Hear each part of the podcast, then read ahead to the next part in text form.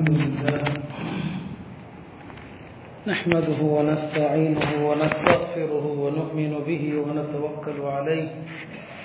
ونعوذ بالله من شرور أنفسنا ومن سيئات أعمالنا. من يهد الله فلا مضل له ومن يضلل فلا هادي له.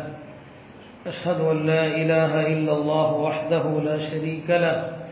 وأشهد أن سيدنا ونبينا ومولانا محمدا عبده ورسوله. أرسله ربه بالحق بشيرا ونذيرا وداعيا إلى الله بإذنه وسراجا منيرا. صلى الله تعالى عليه وعلى آله وصحبه وبارك وسلم تسليما كثيرا. أما بعد فأعوذ بالله من الشيطان الرجيم. بسم الله الرحمن الرحيم. يا أيها الذين آمنوا اصبروا وصابروا ورابطوا واتقوا الله لعلكم تفلحون. وقال النبي صلى الله عليه وسلم يوشك أن تداعى الأمم عليكم كما تداعى الأكلة على القصعة. فقالوا أمن قلة بنا يومئذ يا رسول الله؟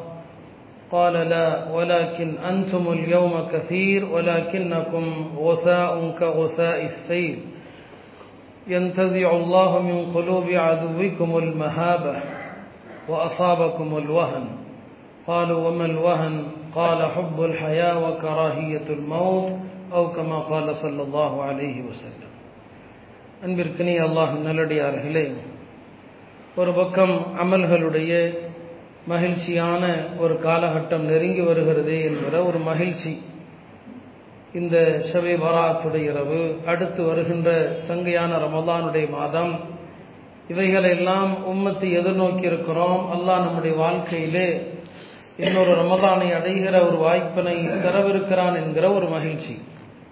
இன்னொரு பக்கம் நமது நாட்டிலே நடக்கிற பல்வேறு நிகழ்வுகள் நீதிமன்றங்கள் வழங்கக்கூடிய சரியத்திற்கு எதிரான மார்க்கத்திற்கு எதிரான தீர்ப்புகள் ஊடகங்கள் சினிமா துறைகள் முஸ்லிம்களுக்கு எதிராக அவர்கள் செய்து வருகின்ற குழப்பங்கள். இப்படி நாட்டில் நடக்கின்ற பல்வேறு நிகழ்வுகளை பார்க்கிற போது நாம் மிகுந்த மனவேதனைக்குள்ளாகி கொண்டிருக்கிறோம். ஆனால் நான் ஏற்கனவே சொன்னது போல இந்த வேதனை நமக்குள் எல்லோருக்கும் இருக்கிறதா என்றால் நிச்சயமா இல்லை. இதையெல்லாம் நாம் பத்தோடு பதினொன்றாக செய்திகளாக கடந்துதான் போறோமே தவிர வரலாற்றிலிருந்து பாடம் படிப்பதற்கு சமுதாயம் இல்லாத வரலாற்றிலிருந்து பாடம் பிடிப்பதற்கு தயாரில்லாத ஒரு சமுதாயம் அழிவை சந்தித்தே தீரும் என்பது இறைவனுடைய நியதி. நாம் ஸ்பெயினில் நடந்ததை சொல்கிறோம் இந்தியாவில் நடக்காதுன்னு நீங்கள் சொல்லுவீங்க. ரஷ்யாவில் நடந்ததை சொல்லுவோம் இந்தியாவில் அப்படிலாம் நடக்காதுன்னு சொல்லுவீங்க. இன்னும் என்ன சொன்னாலும் நீங்கள் அதை தான் சொல்லுவீங்க நடக்கின்ற வரை. நடக்கின்ற வரைக்கும் அதான் இன்னைக்கு என்ன நடக்குது எதிரிகள் என்ன செய்து கொண்டிருக்கிறார்கள் என்பதை நாம் சற்றாவது யோசிக்கிறோமா? பெருமானார் செல்லல்லா அலிஸ்ல அவர்கள் சொன்னார்கள் அற்புதமான வார்த்தை அது. முசனத் அகமது இமாம் அகமது பதிவு செய்த ஒரு ஹதீஸ் யூஷிக்கு அன் ததா அல் உமம் அப்படின்னு சொன்னாங்க. கமா ததா அல் அக்கலத்து அலல் கசான்னு சொன்னாங்க. ஒரு பசித்த ஒரு பெரும் கூட்டம் இருக்கிறாங்க. எப்ப சாப்பாடு கிடைக்கும்னு சொல்லி. அவர்களுக்கு முன்னால ஒரு உணவு தட்டு வைக்கப்பட்டால் அந்த பசியோடு இருப்பவர்கள் எவ்வளவு வெறித்தனத்தோடு அந்த உணவு தட்டின் மீது விழுவார்களோ அதுபோல இந்த உம்ம இந்த உலகத்தில் உள்ள அனைத்து சமுதாயங்களும் பெருமானார் சொன்ன வார்த்தை உமம் உம்மத்துடைய பன்மதான் உமம் உம்மத்தில்தான் சமுதாயம் உமன் விட்டா சமுதாயங்கள். இந்த உலகத்தில் உள்ள அத்தனை சமுதாயங்களும் உங்களுக்கு எதிராக ஒன்று திரண்டு வந்து நிற்கும். எல்லா சமுதாயங்களும் வந்து நிற்பாங்க. உங்களுக்கு எதிராக உங்களை அழிப்பதற்கு எல்லாரும் கூப்பிடுவாங்க. எல்லா நாடும் கூப்பிடும். கிறிஸ்தவர்கள் யூதர்களை கூப்பிடுவாங்க. யூதர்கள் கிறிஸ்தவர்களை கூப்பிடுவாங்க வாங்க முஸ்லிம்களை அழிக்கலாம் எல்லா சமயங்களும் எல்லா மதத்தவரும் எல்லா கூட்டத்தினரும் கூப்பிடுவாங்க ஒருத்தரை ஒருத்தரை. எதற்கு? முஸ்லிம்களை அழிக்கலாம் வாங்க. நான் சொல்றது அல்லாவுடைய தூதர் பெருமானார் சொல்லதான் சொன்னாங்க கூப்பிடுவாங்க. அப்படி ஒரு கட்டம் ஏற்படும் சொன்னாங்க. சஹாபாக்கள் கேட்டாங்க எல்லாரும் எங்களை அழிப்பதற்கு ஒருவர் மற்றவரை அழைக்கிற அந்த காலம் வருகிற போது அமீன் கில்லத்தின் பினா யோம இதின்? அல்லாஹுடைய தூதர் அவர்களே அப்போது நாங்கள் ஒருவேளை எண்ணிக்கையில ரொம்ப குறைவா இருப்போமா? அதனால எங்களை அழிக்கிறதுக்கு எல்லாரும் வருவாங்களான்னு கேட்டாங்க. ரசூல் சாசனம் இல்ல இல்ல பாருல்லா எண்ணிக்கையில நீங்க ஒரு நாளும் குறைய மாட்டீங்க. அன்சுமல் யோம கதீர் அப்போது நீங்க எண்ணிக்கையில ரொம்ப அதிகமாகத்தான் இருப்பீர்கள். ஆனா அந்த எண்ணிக்கையில பிரயோஜனம் இருக்காது. ஒசா உன்கா ஒசா இஸ்ரை உங்களுடைய எண்ணிக்கை பலம் எப்படி இருக்கும்னு சொன்னா வெள்ளத்துல வருகிற நுர மாதிரி தான் வெள்ளத்துல நுரைகளும் கூலங்களும் அழுக்குகளுக்கும் எதுக்கு எந்த பலமும் கிடையாது. அதே மாதிரி தான் எண்ணிக்கையில் இருப்பீங்க உங்களுக்கு எந்த வலிமையும் இருக்காது. உங்களுடைய உங்களை பற்றிய அச்சம் எதிரிகளுடைய உள்ளத்துல முற்றிலுமாக நீக்கப்பட்டிருக்கும் நம்மளை ஒரு பொருட்டா எவனுமே நினைக்க மாட்டான். யாரும் உங்களை கண்டு பயப்பட மாட்டாங்க. உங்களுக்கு வகன் ஏற்பட்டிருக்கும்னு சொன்னாங்க. வகன். சஹாபாக்கள் கேட்டாங்க வகன் என்றால் என்ன? என்று கேட்டபோது பெருமானார் சொன்னாங்க நிதர்சனமா சொன்னாங்க. வகன் என்றால் என்ன? ஹவ்புல் ஹயா ஒ கராஹியத்துல் மௌத். உங்களுக்கு வாழ்வின் மீதான மோகம் அதிகரித்திருக்கும் மரணத்தின் மீது வெறுப்பு ஏற்பட்டிருக்கும். வாழ்வின் மீதான மோகம். வாழ்வு மோகம் என்ன? கொஞ்சம் அப்படியே பாருங்களேன் முஸ்லீம்கள் ஊர்களை பூரா பாருங்க. இன்னைக்கு வரைக்கும் எத்தனை வீடுகள் கட்டிட்டு இருக்கிறோம் உலகமே பொருளாதாரத்தை பற்றியெல்லாம் கோலப்படுது கவலைப்படுது. விலைவாசி உயர்வை பற்றி கவலைப்படுது. பக்கத்தில் ஒரு நாடு மிக மோசமான பொருளாதார வீழ்ச்சியை சந்திச்சுட்டு இருக்கிறாங்க. நம்ம பார்க்குறோம். சாதாரண அன்றாட பொருள்கள் எல்லாம் நானூறு ஐநூறு ரூபாய்க்கு விற்கப்படுது. பக்கத்து அண்டை நாடான ஸ்ரீலங்கால இது எதை பத்தியும் கவலைப்படாம நம்மால் ஜோரா வீடு கட்டிட்டு இருப்பார். என்ன நடக்குதோ இல்லையே பாருங்க அப்படியே ஊரை ஒரு ரவுண்ட் அடிச்சு பாருங்க. இதைத்தான் அல்லாஹ் தூதர் ஹயா. வாழ்க்கை மீதான மோகத்துல மூழ்கி இருப்பீங்க. கராகியத்தில் மவுத் மரணத்தை கண்டு பயப்படுவீங்க. அதனால எதிரிகள் உங்களை அழிப்பதற்கு ஒருவர் மற்றவர் கூப்பிடுவாங்க வா முஸ்லிம்களை அழிக்கலாம். முஸ்லிம்களுடைய பொருளை சூறையாடலாம். முஸ்லிம்களுடைய வழிபாட்டு தலங்களை அழிக்கலாம். யாரும் கேட்க மாட்டாங்க. எந்த நீதிமன்றமும் கேட்காது. ஒருத்தருக்கு ஒருத்தரை கூப்பிடுவாங்க. என்று பெருமானார் செல்லல்லா அலிஸ்லாமும் சொன்னாங்க. நாம் அந்த காலகட்டத்தில் தானே வாழ்கிறோம். ஒரு சிறை சமீபத்திய ஒரு திரைப்படம் மிக எத்தனையோ திரைப்படங்கள் முஸ்லிம்களை மோசமாக சித்தரித்து வந்திருந்தாலும் ஆனால் இது ரொம்ப கவலைக்குரிய திரைப்படம் என்று சொல்றாங்க. உலகத்துல எல்லா சமுதாயங்களும் இன்னொரு சமுதாயத்திற்கு எதிராக அநியாயங்கள் செய்த வரலாறு இருக்கத்தான் செய்யுது. ஏன் முஸ்லிம்களை கூட சில நேரங்கள்ல அநியாயம் பண்ணியிருக்கிறாங்க. அப்படி ஒன்றும் இல்லாமல் இல்லை. எல்லா காலத்திலையும் எல்லா தவறுகளும் எல்லாரும் செஞ்சுதான் இருக்கிறாங்க. காஷ்மீர் இந்தியாவுடைய ஒரு சிக்கலான பிரச்சனை. தீர்க்க முடியாத பிரச்சனை. அதன் உண்மை நிலையை நம்ம யாருமே இங்க பேசக்கூட முடியாது. அது போன்ற ஒரு சூழ்நிலை தான் அங்கே முஸ்லிம்கள் மீதும் மிகுந்த அநீதி இழைக்கப்பட்டிருக்குது. தொண்ணூறுகளில் அங்கே முஸ்லிம்கள் இந்து பண்டிட்டுகளை வெளியேற்றியதாக ஒரு குற்றச்சாட்டு சொல்லப்படுது. அதன் உண்மையான வரலாற்று பின்னணியை நாம் ஆராய்வதற்கு நேரம் இல்லை அது குறித்த ஒரு திரைப்படம் தான் தி காஷ்மீர் ஃபைல்ஸ் என்று எடுக்கப்பட்டிருக்கிற ஒரு படம். அந்த படம் எவ்வளோ பெரிய முஸ்லிம்களுக்கு எதிரான ஒரு வெறித்தனத்தையும் ஒரு வரலாறை பதிவு செய்யலாம். அவரவருடைய கருத்தை சொல்லலாம். இங்க பாதிக்கப்பட்ட மக்களுடைய வரலாறுகளை படமா எடுக்கணும்னு சொன்னா ரத்த கண்ணீர் நிறைந்த வரலாறுகள் நிறைய இருக்கிறது. குஜராத்தில் முஸ்லிம்களுக்கு இழைக்கப்படாத அநீதியா என்ன? பச்சிலம் குழந்தைகள் வயிற்றிலிருந்து கிழித்து எடுக்கப்பட்டு கொல்லப்பட்ட வரலாறுகள்லாம் இருக்கதான் செய்யுது. அதையெல்லாம் இங்க பதிவு செய்ய முடியாது. இந்த படம் முழுக்க முழுக்க ஒரு சமூகத்துக்கு எதிரான வன்மத்தை எவ்வளவு மோசமா சித்தரித்திருக்குதுன்னு சொன்னா சொல்றாங்க தகவல்கள் வருது. அதை பார்த்து விட்டு வெளியே வரக்கூடியவர்கள் மிக மோசமான முஸ்லிம்களுக்கு எதிரான கோஷங்களோடு தான் தியேட்டரில் இருந்து வெளியே வர்றாங்க. முஸ்லிம்களுக்கு எதிரான கோஷத்தோடு ஆர்எஸ்எஸ்னுடைய கீதத்தை பாடிக்கொண்டு வர்றாங்க. பெரிய ஒரு கொடுமை என்னன்னு சொன்னா நாட்டினுடைய பிரதமரே அந்த படத்தை எல்லோரும் பாருங்கள் என்று சொல்கிறார். ஒரு மாநில அரசு அந்த படத்தை பார்ப்பதற்காக அரசாங்க விடுமுறை என்று அறிவிக்கிறது. அரசாங்கமே விடுமுறை. அரசு ஊழியர்கள் எல்லாரும் அந்த படத்தை போய் பாருங்க. அப்ப இந்த நாட்டில் எவ்வளவு பெரிய வன்மம் இருக்கிறது என்று பாருங்கள். நீங்க எல்லாத்தையுமே லேசா கடந்து போறீங்க. ஒரு மாநில அரசு அரசாங்க ஊழியர்களுக்கு லீவு கொடுக்குது. எல்லாரும் இந்த படத்தை போய் பாருங்கன்னு சொல்லி லீவு கொடுக்குதுன்னு சொன்னா ஒரு நாட்டினுடைய அமைச்சரும் பிரதமரும் படத்தை பாருங்க என்று சொன்னால் நிலைமை எவ்வளவு மோசமா இருக்கு இந்த ஹதீஸ் எவ்வளவு உண்மையானது பாருங்க. ஒருத்தருக்கு ஒருத்தர் கூப்பிடுறாங்க. வாங்க இந்த சமுதாயத்தை அழிப்போம். இவங்க ஒரு தீய சக்தி ஒரு கெட்டவர்கள். இந்த நாட்டில் இருக்கக்கூடாது. அந்த படத்தை வந்து இன்னைக்கு தமிழ்நாட்டில் ஏதோ கொஞ்சம் பெரியாரிய சிந்தனைகள் இருக்கிறதுனால இங்கே தான் எதிர்மறையாக பல பேர் பேசியிருக்கிறாங்க. சொல்லப்போனால் தமிழக முதல்வர்த்தையும் கோரிக்கை வச்சிருக்கிறாங்க. இங்கே அதை தடை கூட சொல்லியிருக்கிறாங்க. வேற எந்த மாநிலத்திலையும் நீங்கள் பார்க்க முடியாது. உத்தரப்பிரதேசம் மாதிரியான ஒரு பகுதியில் என்ன நடக்கும் யோசிச்சு பாருங்க. இந்த படத்தினால அங்கே என்ன விளைவு ஏற்படும்? ஏற்கனவே கடந்த ஐந்து ஆண்டுகளில் அங்கே முஸ்லிம்கள் சொல்லனா துயரத்திற்கு ஆளாக்கப்பட்டாங்க. கொரோனாவை முஸ்லிம்கள் தான் பரப்புனாங்கன்னு சொல்லி முஸ்லிம்கள் மீது கடுமையாக அங்கே வழக்குகள் போடப்பட்டது. சிஐஏ போராட்டங்களில் கலந்து கொண்டவர்கள் மீது மிக மிக கொடூரமான வழக்குகள் போடப்பட்டு இன்றைக்கும் பலர் அந்த சிறையில் இருக்கிறாங்க. இந்த சூழ்நிலையில இந்த படம் வருகிறது. இப்போது அவர்கள் தான் அங்கே மறுபடியும் வெற்றி கொடி நாட்டி இருக்கிறாங்க இந்த சூழ்நிலையில தான் அந்த திரைப்படம் வருதுன்னு சொன்னா அதனுடைய படங்கள் நம்ம பார்க்கறது இல்லை எல்லாமே வரக்கூடிய தகவல்களை வச்சு சொல்றோம். ஆனா மிக மோசமான ஒரு சித்தரிப்பு. அதை மட்டும் எல்லாருமே உறுதியாக சொல்றாங்க.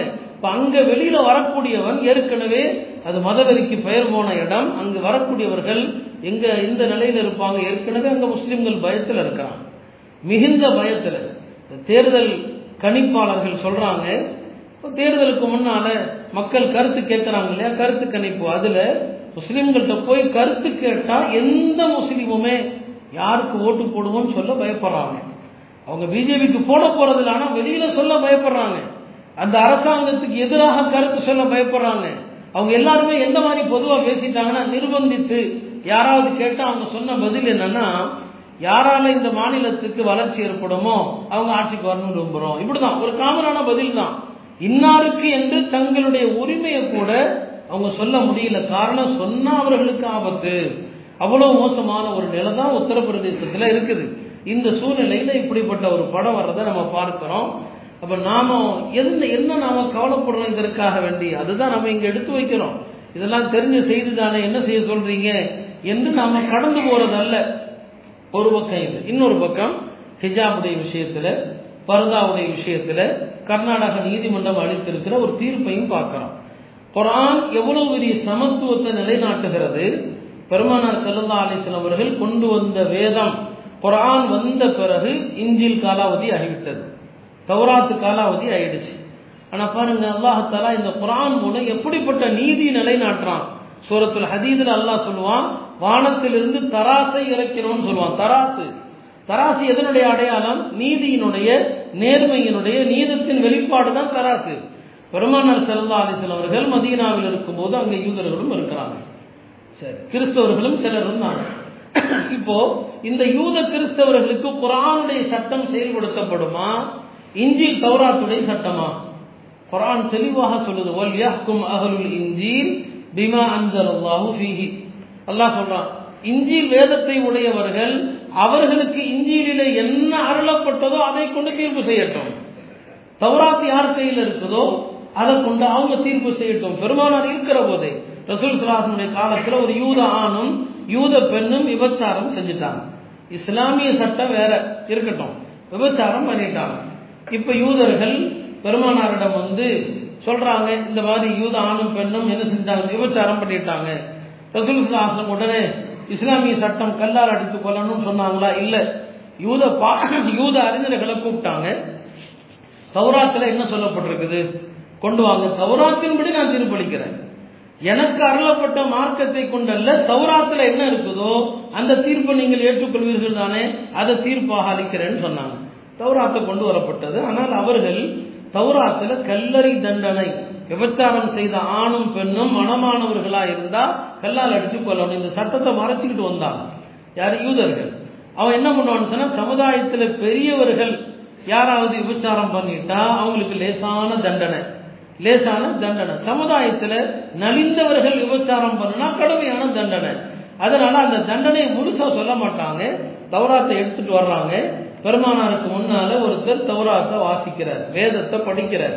அந்த கல்லறி தண்டனை அந்த வார்த்தை வரக்கூடிய இடத்துல அவர் என்ன பண்ணிக்கிறாருன்னு சொன்னா கையால அதை அப்படி மறைச்சிக்கிறார். பக்கத்துல ஒரு சஹாபி நிக்கிறாங்க. அவங்க யூதராக இருந்து யூத அறிஞராக இருந்து முஸ்லிமானவர். யார்? அப்துல்லாஹிபுல் சலாம். அவர் சொன்னார் யாரோ சொல்லலாம் இவர்கள் மறைக்கிறார்கள். அவரை கையை எடுக்க சொல்லுங்கள் அப்படின்னு சொன்னாங்க. அவர் கையை எடுத்தாரு.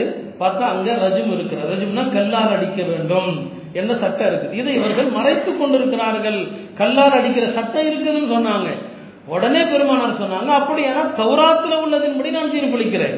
குரானை கொண்டு அல்ல பெருமானார் தன்னுடைய மார்க்கத்தை கொண்டு அல்ல தௌராத்துல இந்த சட்டம் இருக்குதா? இந்த சட்டத்தை கொண்டே நான் தீர்ப்பு செய்யறேன் இதுதான் இஸ்லாமிய நீதிமன்றங்கள். பிற சமயங்களுடைய மதங்களை மதித்து அந்த சமயங்களில் என்ன தீர்ப்பு சொல்லப்பட்டதோ அந்த தீர்ப்பை கொண்டுதான் பெருமானார் செல்லா அலிஸ்லவங்க தீர்ப்பளித்தாங்க. ஆனா இன்றைய நீதிமன்றங்கள் குரானுக்கு அவர்கள் சுயமா விளக்கம்.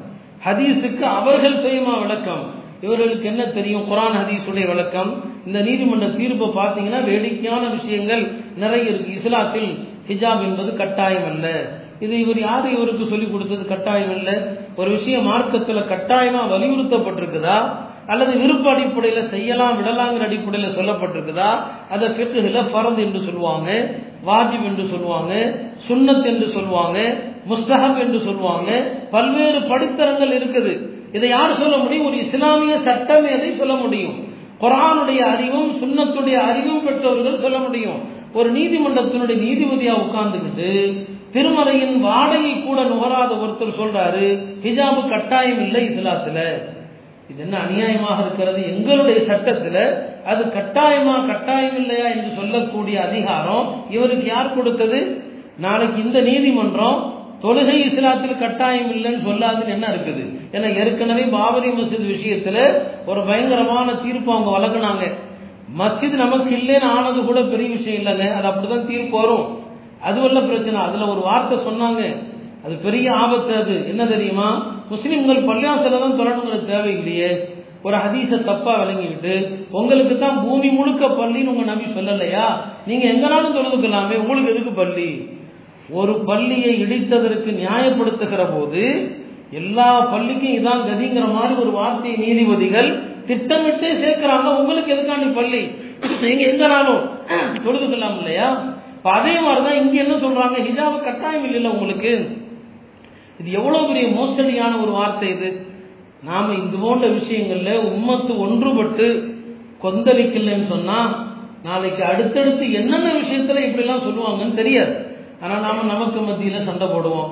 நாம் இன்னைக்கும் சில சின்ன சின்ன விஷயங்கள் மார்க்கத்தின் அடிப்படைகளுக்கு அப்பாற்பட்ட சில விஷயங்கள் அது இருக்குதா இல்லையா? இந்த விவாதங்கள். இந்த சண்டைகள் இதுல தான் ஒரு பக்கம் நீதிமன்றம் இப்படி தீர்ப்பு கொடுக்குது. இங்க நம்ம வலைத்தளங்களில் போய் பார்த்தோம்னா மேராஜரம் இருக்குதா இல்லையா?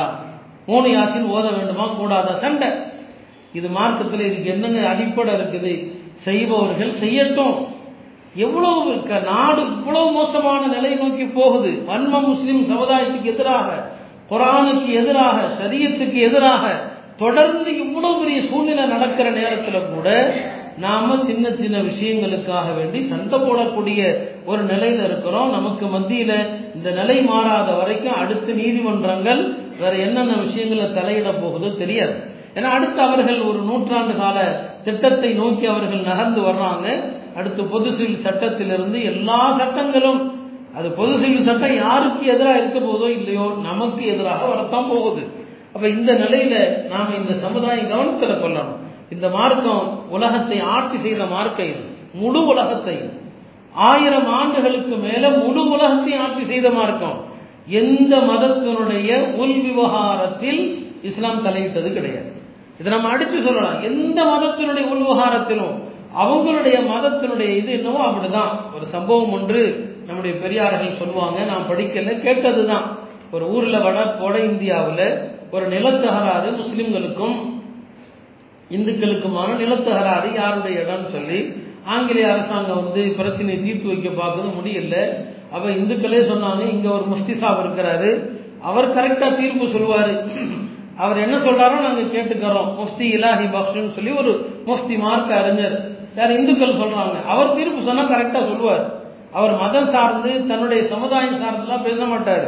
அவரை கூப்பிடுங்கன்னு சொன்னாங்க. அப்ப ஆங்கிலேய அரசாங்கமும் அவரை அழைத்தது. அவர் வந்தாரு வந்து சொன்னாரு அந்த இடத்தினுடைய முழு வரலாறையும் சொல்லி இந்த இடம் முஸ்லிம்களுக்கானது அல்ல முஸ்லிம்கள் தவறாக விளங்கிட்டாங்க. இது இந்துக்களுக்கான இடம் தான் இது அவங்க கையிலே கொடுங்கன்னு சொல்லி ஆங்கிலேய அதிகாரிகள்கிட்ட ஒரு முஸ்லீம் முஃப்தி சொல்றாரு. ஏன்னா அதான் நம்முடைய மார்க்கம். பெருமானார் செல்லல்லா அலிஸ்லாம் அவர்கள் அப்படிதான் வழிகாட்டினாங்க. ஒரு சஹாபி அஷாப் கைஸ் அவர் பெருமானாரிடம் வந்து சொல்றாங்க யார சொல்லலாம் என் தந்தையினுடைய இடத்தை ஒரு யூதர் அபகரித்து வைத்திருக்கிறார். அபகரித்து வச்சிருக்கிறார். அவர் கையில் இருக்குது. எனக்கு நீங்கள் அந்த யூதரை அழைத்து இடத்தை வாங்கி கொடுங்க. பெருமானார் செல்லல்லா அலிஸ்லாம் அவர்கள் யூதரையும் கூப்பிடுறாங்க. யூதரையும் கூப்பிடுறாங்க. இப்ப ரசூல் சலாம் சொன்னாங்க பாரு அவரும் வந்துட்டார். உன்னுடைய இடம் என்று நீங்கள் சொல்கிறீர்கள் உங்களுடைய இடம்னா உங்கள்கிட்ட ஆதாரம் என்ன? இஸ்லாமிய சட்டம் என்ன? வழக்கு தொடுக்கிறவன் ஆதாரத்தை கொண்டு வரணும். யார் கையில பொருள் இருக்குது? யூதர் கையில இருக்குது. வழக்கு கொண்டு வர்றது யாரு முஸ்லீம்? உன்னுடைய இடம்னா இது ஓ இடங்கிறதுக்கு ஆதாரம் இருக்குதா உன்னிடத்துல? யார சொல்லலாம் ஆதாரம் இல்லை. ஆனா என் இடம் தான் அவன் அபகரிச்சு தான் வச்சிருக்கிறான். பெருமானார் சொன்னால் ஆதாரம் இல்லைன்னா அவரை நான் சத்தியம் செய்ய சொல்லுவேன். இஸ்லாமிய சட்டம் தான் வாதி இடத்துல ஆதாரம் இல்லை பிரதிவாதி சத்தியம் செய்ய வேண்டும். இது இஸ்லாமிய நீதித்துறையின் அடிப்படை. இப்ப நபிசுலா சொன்னாங்க அதோ அந்த யூதர் இடத்துல இது என்னுடைய இடம் தான் நான் இந்த முஸ்லீம்கிட்ட இருந்தெல்லாம் அபகரிக்கல அப்படின்னு சத்தியம் பண்ணப்பான்னு பெருமானார் சொல்றாங்க. யார்கிட்ட? யூதர் இடத்துல. அப்ப அந்த முஸ்லீம் சொன்னாரு யார சொல்லலாம் அவன் சத்தியமும் செய்ய மாட்டான். அவர்கள் நபிமார்களையே கொன்ற போட்டான் நபிமார்களை கொன்றவர்கள் யூதர்கள். பொய் சத்தியம் செய்யறதுக்கு அவன் தயங்க போறான். அவன் பொய் சத்தியம் செஞ்சு நீங்க இடத்த எடுத்துட்டு போயிடுவானே நீங்க அவனை போய் சத்தியம் பண்ண சொல்றீங்களேங்கிறாங்க. ரசூல் சொன்னாங்க எப்பா இதுதான் தீர்ப்பு. மார்க் அடிப்படை இதுதான். ஒன்ற ஆதாரம் இருக்கணும். இல்லையான அவனை சத்தியம் செய்ய சொல்லணும். வேற வழி இல்லை. அந்த யூதரும் சத்தியம் செய்ய தயாராயிட்டார். என்ன சத்தியம்? என் இடம் தான்? நான் யார்கிட்டையும் தான் அபகரிக்கல? சத்தியம் பண்ண ரெடி ஆயிட்டார். அப்ப ரசூல் சல்லா அலிஸ்லம் சொன்னாங்க அப்பா நீ சத்தியம் பண்ணு. சத்தியம் பண்ணிட்டா நான் தீர்ப்பு உனக்கு தான் செய்வேன் ஓ இடம் தான். ஆனா அதற்கு முன்னால நான் உண்டை சொல்லிக் கொள்கிறேன். இதுதான் பெருமானாருடைய வழிமுறை தீர்ப்புக்கு முன்னால. சத்தியத்தின் அடிப்படையில நீ அந்த இடத்தை எடுத்துக்கொள்ளலாம் நீ ஒருவேளை நிஜமா அபகரிச்சு கூட இருக்கலாம். ஆனா நான் சொல்றது கேட்டுக்க. நான் உலகத்துல யாருக்காவது வழக்கு அடிப்படையில் ஒரு தீர்ப்பு யாருக்கோ வரத்தான் செய்யும். சாதகமோ பாதகமோ.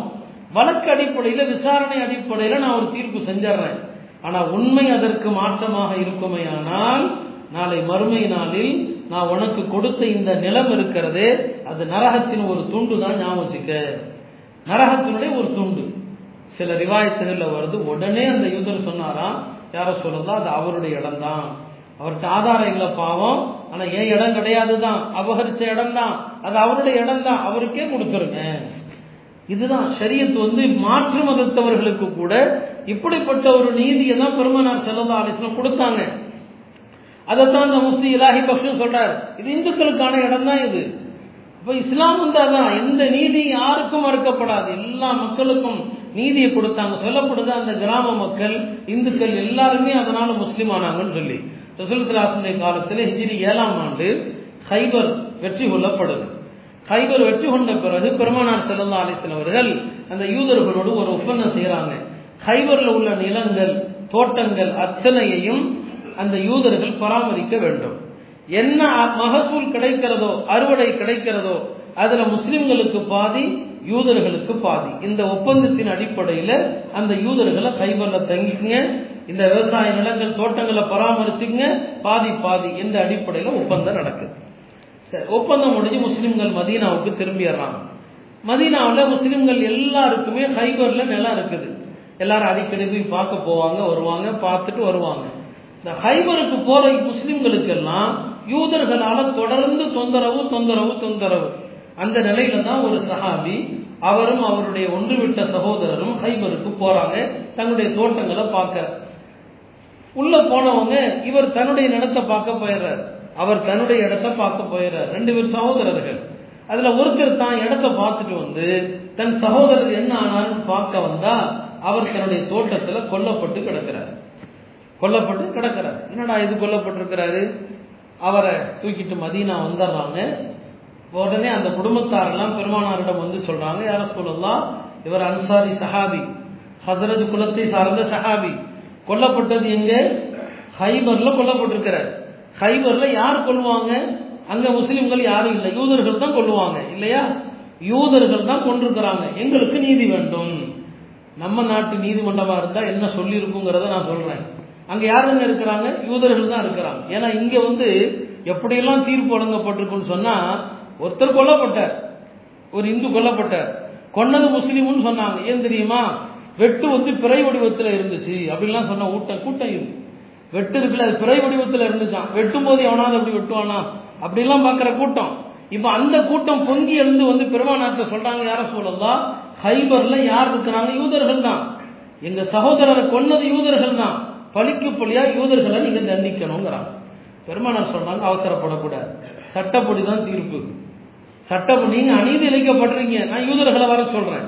பெருமானார் சிறந்தாலும் ஹைபர்ல இருந்து சில பிரதிநிதிகளை கூப்பிடுறாங்க. கூப்பிட்டுங்க பாருங்கப்பா.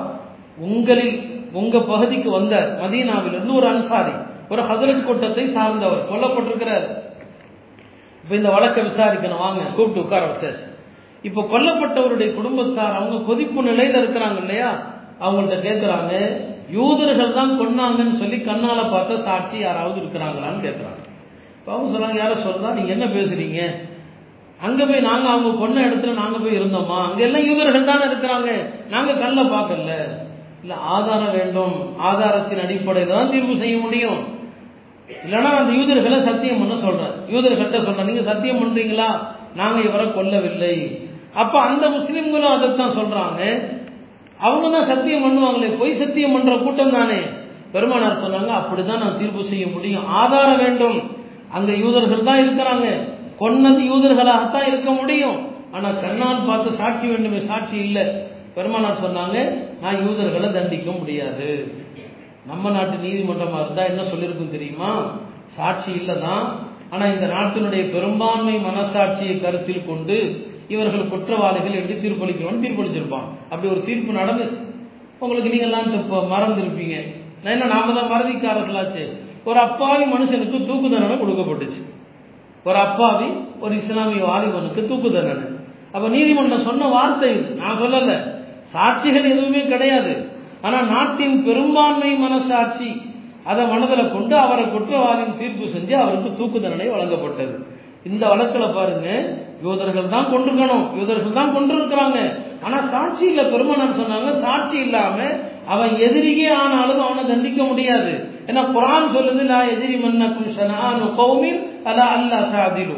ஒரு கூட்டத்தினர் உங்களுக்கு உங்களுக்கு பகைவர்கள் என்பதனால் நீங்கள் நீதி தவறக்கூடாது அவன் பகைவனா இருக்கிறாங்கிறதுக்காக வேண்டி நீதி தவறக்கூடாதுன்னு குரான் சொல்லுது. பெருமனார் செல்லா அலிஸ்லாம் அவர்கள் வழக்கம் முடிச்சுட்டாங்க. ஆதாரம் இல்லை. யூதர்களை தண்டிக்க முடியாது. சரி இப்ப பார்த்தாங்க இந்த கொல்லப்பட்ட குடும்பத்தார் ரொம்ப என்னடா இது அநியாயமா கொல்லப்பட்டும் நியாயம் கிடைக்கல நியாயம் கிடைக்கல சாட்சி வேணும். என்ன செஞ்சாங்க? நான் நஷ்டீடு கொடுக்குறோம்பா பைத்துல் மாலிலிருந்து நூறு ஒட்டகங்கள் நஷ்டீடாக கொடுத்தாங்க இந்த தீர்ப்பு எங்கே? இன்றைய நீதிமன்றங்கள் முஸ்லிம் சமுதாயத்துக்கு எதிராக எவ்வளவு வன்மம் நிறைந்த கருத்துக்களை வன்மம் நிறைந்த ஒரு தீர்ப்பை வந்து இன்றைய நீதிமன்றங்கள் வழங்கி கொண்டிருக்கிறது என்பதை நம்முடைய சமுதாயம் எண்ணி பார்க்கணும். அருமையானவர்களே நம்முடைய மார்க்கத்தில் ஒரு ஹலீஃபாவுக்கு எதிராக கூட தீர்ப்பு தரப்பட்டது.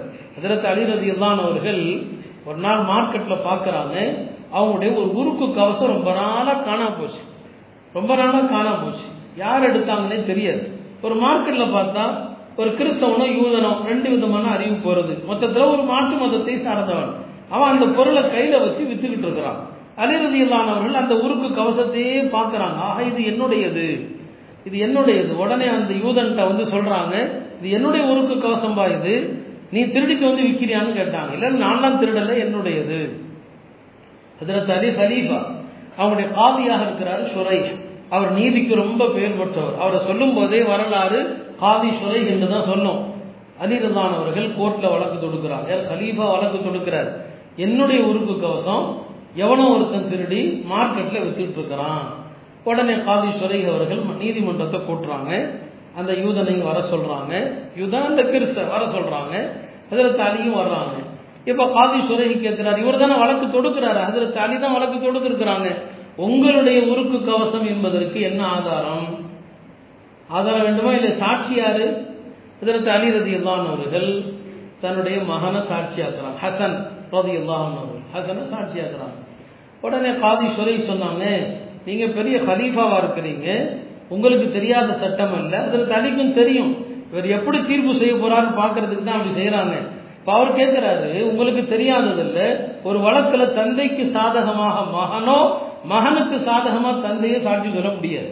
சரிய சட்டத்துல இப்போ உங்க மகனை எப்படி நீங்க சாட்சியை கொண்டு வர்றீங்க? அது எப்படி மார்க்கத்தில் ஏற்றுக்க முடியும்? வேற சாட்சியை கொண்டு வாங்க. அப்ப அதற்கு அதி சொல்றாங்க என்னுடைய மகனுடைய சாட்சி ஏற்கப்படாதா? அவர் சொர்க்கத்து வாலிபர்களுக்கெல்லாம் தலைவர் என்று பெருமானார் சொல்லியிருக்கிறார்கள். ஏன்னா அல் ஹசன் உல் ஹுசைன் சையுதா ஷபாபி அஹலில் ஜன்னா. சொர்க்கத்து வாலிபர்களுக்கெல்லாம் என் மகன் தலைவரா இருக்கிறாரு. அவருடைய சாட்சியை ஏத்துக்க மாட்டீங்களா? ஆதி சொன்னாங்க அவர் சொர்க்கத்து தலைவர் தான் சொர்க்கத்து வாலிபர்களுக்கு தலைவர் எல்லாம் சரிதான். அதெல்லாம் மறுமையில் இந்த உலகத்துல ஏத்துக்க முடியாது. உடனே அதில் தலையை சிரிச்சுக்கிட்டே சொன்னாங்க சதாப்த நீங்க சொல்றது கரெக்டு தான். பெருமானார் அப்படிதான் சொன்னாங்க ஏத்துக்கப்படாது. என்று சொன்னது உண்மைதான். நீங்க என்ன சொல்றீங்க? பார்க்கலான்னு தான் நான் இருந்தேன். அப்ப சாட்சி இல்லையா? காதி சுரை சொல்லிட்டாரு. அந்த யூதன் இடத்துல இந்தாப்பா உறுப்பு கவசம் உன்னுடையது. போ எடுத்துக்கன்ட்டாங்க அப்ப அந்த யூதன் சொன்னா ஆஹா இந்த நாட்டுல இந்த நீதிமன்றத்துல ஒரு சராசரியான ஒரு புரஜை ஒரு மாற்று மதத்தை சார்ந்த ஒரு புரஜை அவனுக்கு சாதகமாக தீர்ப்பளிக்கப்படுது. ஹலீஃபாவுக்கு எதிரான தீர்ப்பா? இப்ப நான் விளங்கி கொண்ட இந்த மார்க்கம் தான் உண்மை. இந்த மார்க்கம் சத்தியம். நான் களிமா சொல்லி முஸ்லீமாயிரேன் நான் இஸ்லாமிய நீதிமன்றங்கள் கொடுத்த தீர்ப்பு. இன்றைய நீதிமன்றங்கள் எந்த அளவுக்கு நீதியை மறுக்கின்றன எவ்வளவு வேடிக்கையான தீர்ப்புகளை வழங்குகின்றன என்பதற்கு பாருங்க திரு அதாவது சீக்கியர்கள் விமானத்தில் போறப்ப கத்தி வச்சுக்கலாமா. அதனுடைய அளவு எல்லாத்தையும் நீதிமன்றமே சொல்லுது. இத்தனை மீட்டர்ல இத்தனை இதுல வச்சுக்கலாம்னு சொல்லி. அவங்களுக்கு விமானத்துல கத்தி வச்சுக்கிறது கூட அவங்களுடைய பாரம்பரியம். ஆனா முஸ்லிம் பெண்கள் தலையை மறைக்கின்ற முக்காடு அணியக்கூடாது. இப்படி எவ்வளவு அநியாயமான தீர்ப்புகள்? இதெல்லாம் நம்மை பல கட்டங்களில் சிந்திக்க வைக்கிறது. நாடு எங்கே போய்கொண்டிருக்கிறது அடுத்து வரக்கூடிய காலங்கள் எப்படி இருக்கும் என்பதை யோசிங்க. பல விஷயங்கள். அதுல முக்கியமா நமக்கு கல்விக்கூடங்கள் தான் இனி பாதுகாப்பு. நம்முடைய பிள்ளைகள் இனி வேறு மற்றவர்களுடைய கல்விக்கூடங்கள்ல நம்ம பிள்ளைகள் படித்து தீன பாதுகாக்க முடியாது. தி ஒன்னு அவன் படிக்க முடியாது. படிச்சா அவன் முஸ்லீமாக படிக்க முடியாது. ரெண்டுல ஒண்ணுதான். ஒன்னும் படிப்பு போகும் கல்வி போகும் அல்லது படிச்சான்னு சொன்னா அவன்கிட்ட இஸ்லாம் போகும். இந்த ரெண்டு தான் நடக்கும். அப்படியானா இந்த ஆடம்பர செலவுகளை எல்லாம் தயவு செய்து கல்வி நிலையங்களுக்கு செலவு செய்யுங்க. கல்வி கூடங்களை ஊக்கப்படுத்துங்க. ஏழை மாணவர்களுக்கு கல்விக்காக ஸ்பான்சர் செய்யுங்க. மேலும் மேலும் கல்வி நிலையங்கள் வளர்வதற்கு செய்யுங்க. இதுதான் இந்த நீதிமன்றங்களுடைய தீர்ப்பின் வழியாக நாம் பெற வேண்டிய பாடமே தவிர வேறு எந்த கூப்பாடு போட்டு எதுவும் நடக்காது. அதனால அருமையானவர்களே நடக்கின்ற இந்த சூழ்நிலைகளை எல்லாம் வேதனையோடு பார்க்க வேண்டியது இருக்கிறது. அல்லாஹிடத்தில் கையேந்த வேண்டியது இருக்கிறது. இந்த சமுதாயம் ஒன்றுபடணும் ஒன்றுபட்டு அழுது அல்லாட்ட கையேந்தினாதான் இந்த சூழ்நிலைகள் மாறும். நீங்க இந்த நான் சொன்னேன் அந்த திரைப்பட சம்பந்தமான தகவல்கள் எல்லாம் படிச்சீங்கன்னு சொன்னா அவ்வளவு பயமாக அவ்வளவு அச்சுறுத்தலாக இருக்கிறது அவ்வளவு மோசமாக பார்க்கிற ஒவ்வொருவனுடைய ரத்தத்தையும் உசுப்பேற்றும் விதமா சூடாக்குற விதமா எடுத்திருக்கிறாங்க. நான் சொல்றது கொஞ்சம் தான் சொல்லியிருக்கிறேன். இதான் இந்த நாட்டினுடைய நிலை. அதனால இனியும் நாம அல்லாஹிடத்துல மீறாம தௌவா செய்யாம நம்முடைய வாழ்க்கை இப்படியே போவது என்பது மேலும் மேலும் நிலைமையை மோசமாக்கத்தான் செய்யும். எல்லாம் அல்ல அல்லாஹ் வரக்கூடிய இரவு ஒரு சங்கை மிகு இரவு. அல்லாஹிடத்திலே பாவ மன்னிப்பு தேடுவதற்கான இரவு. அல்லாஹிடத்திலே அழுது துவா செய்வோம். நாட்டின் நிலைகள் மாற வேண்டும். எல்லா நிலைகளும் நமக்கு சாதகமாக ஆக வேண்டும். எல்லாம் அல்ல அல்லாஹ் அவ்வாறு ஆக்குவானாக. ரமலானை ஆரோக்கியமாக நிம்மதியாக அடைகின்ற நற்பேற்றினையும் தந்தருவானாக. கணித்திற்குரிய அல்லாஹ் உத்தரப்பிரதேசம்